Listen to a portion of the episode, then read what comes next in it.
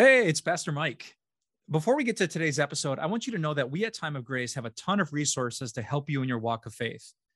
From our TV program to daily devotions, to our Grace Talks video devotions, to podcasts, to our blog, to books, to other books, till still more books, uh, whatever you're looking for and however you best learn, you can stay rooted in Jesus by taking time out for God's word every day. If you're interested, just go to timeofgrace.org to sign up for our daily email. Now, onto today's episode.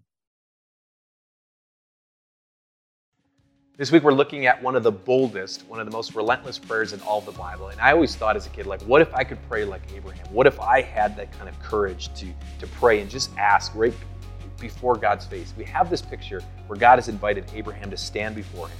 And now he's making this request. And this is what he says in verse uh, 22.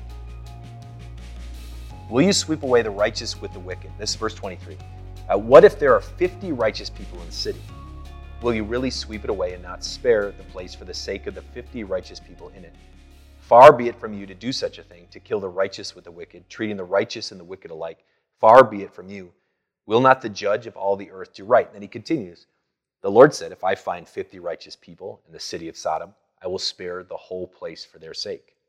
This is the key verse, verse 27. Then Abraham spoke up again. Now that I have been so bold as to speak to the Lord, though I am nothing but dust and ashes. I think this is the challenge that we have as believers. Part of it is recognizing who God is, and that's exactly what Abraham did. And so, in that boldness, knowing that God loves people, that God loves righteousness, that God loves his believers, he knew he could ask boldly and actually, in a sense, get in God's face and say, God, I demand this of you.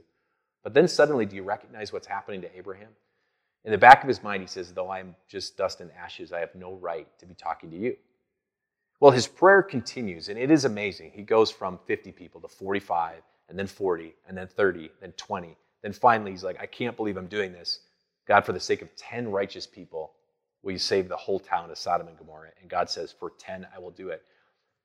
Then the verse says, Abraham went home. He was done. And here's the challenge, I think. As persistent and as bold as this prayer was, he knew Lot lived in that town, his nephew. He didn't go, God, for the sake of Lot, just one person, will you just forgive the whole city? He gave up. He walked away. And I think this is the challenge with our own boldness. If you'd say, if you just think about what God has done for you, that God loves you, that you're forgiven, that God says, ask and it will be given to you, what kind of boldness does that give you? Like, this is on the one side, but on the other side, I just remember who I am, and I remember my own guilt and my own frailty and my own sin. And so while I'm trying to get bold in my predictions and my requests of God, I just remember where I'm at and it kind of pulls these requests down. What if I told you that Christ never gave up on you? What if I told you that Christ came to this earth and wiped away all our sin and guilt and shame? What kind of boldness would you have in your prayers this year? What kind of boldness would you have to come before God? What kind of persistence would you have?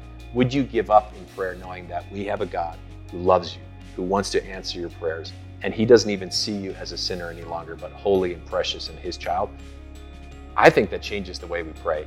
And I think maybe we could be a little bit bolder, a little bit more persistent, and a whole lot bigger. Let's pray. Heavenly Father, our prayers are simply too small. Uh, you've taken our sin away. You want to answer our prayers. Help us to think bigger and how we can save not just ourselves through uh, your Son, but let's think on a bigger scale what you can do in this earth what would it look like if all believers boldly prayed the way that Abraham did and instead of giving up, go all the way to you and make the biggest request that we can think of? We ask this in your name, boldly, in Christ. Amen.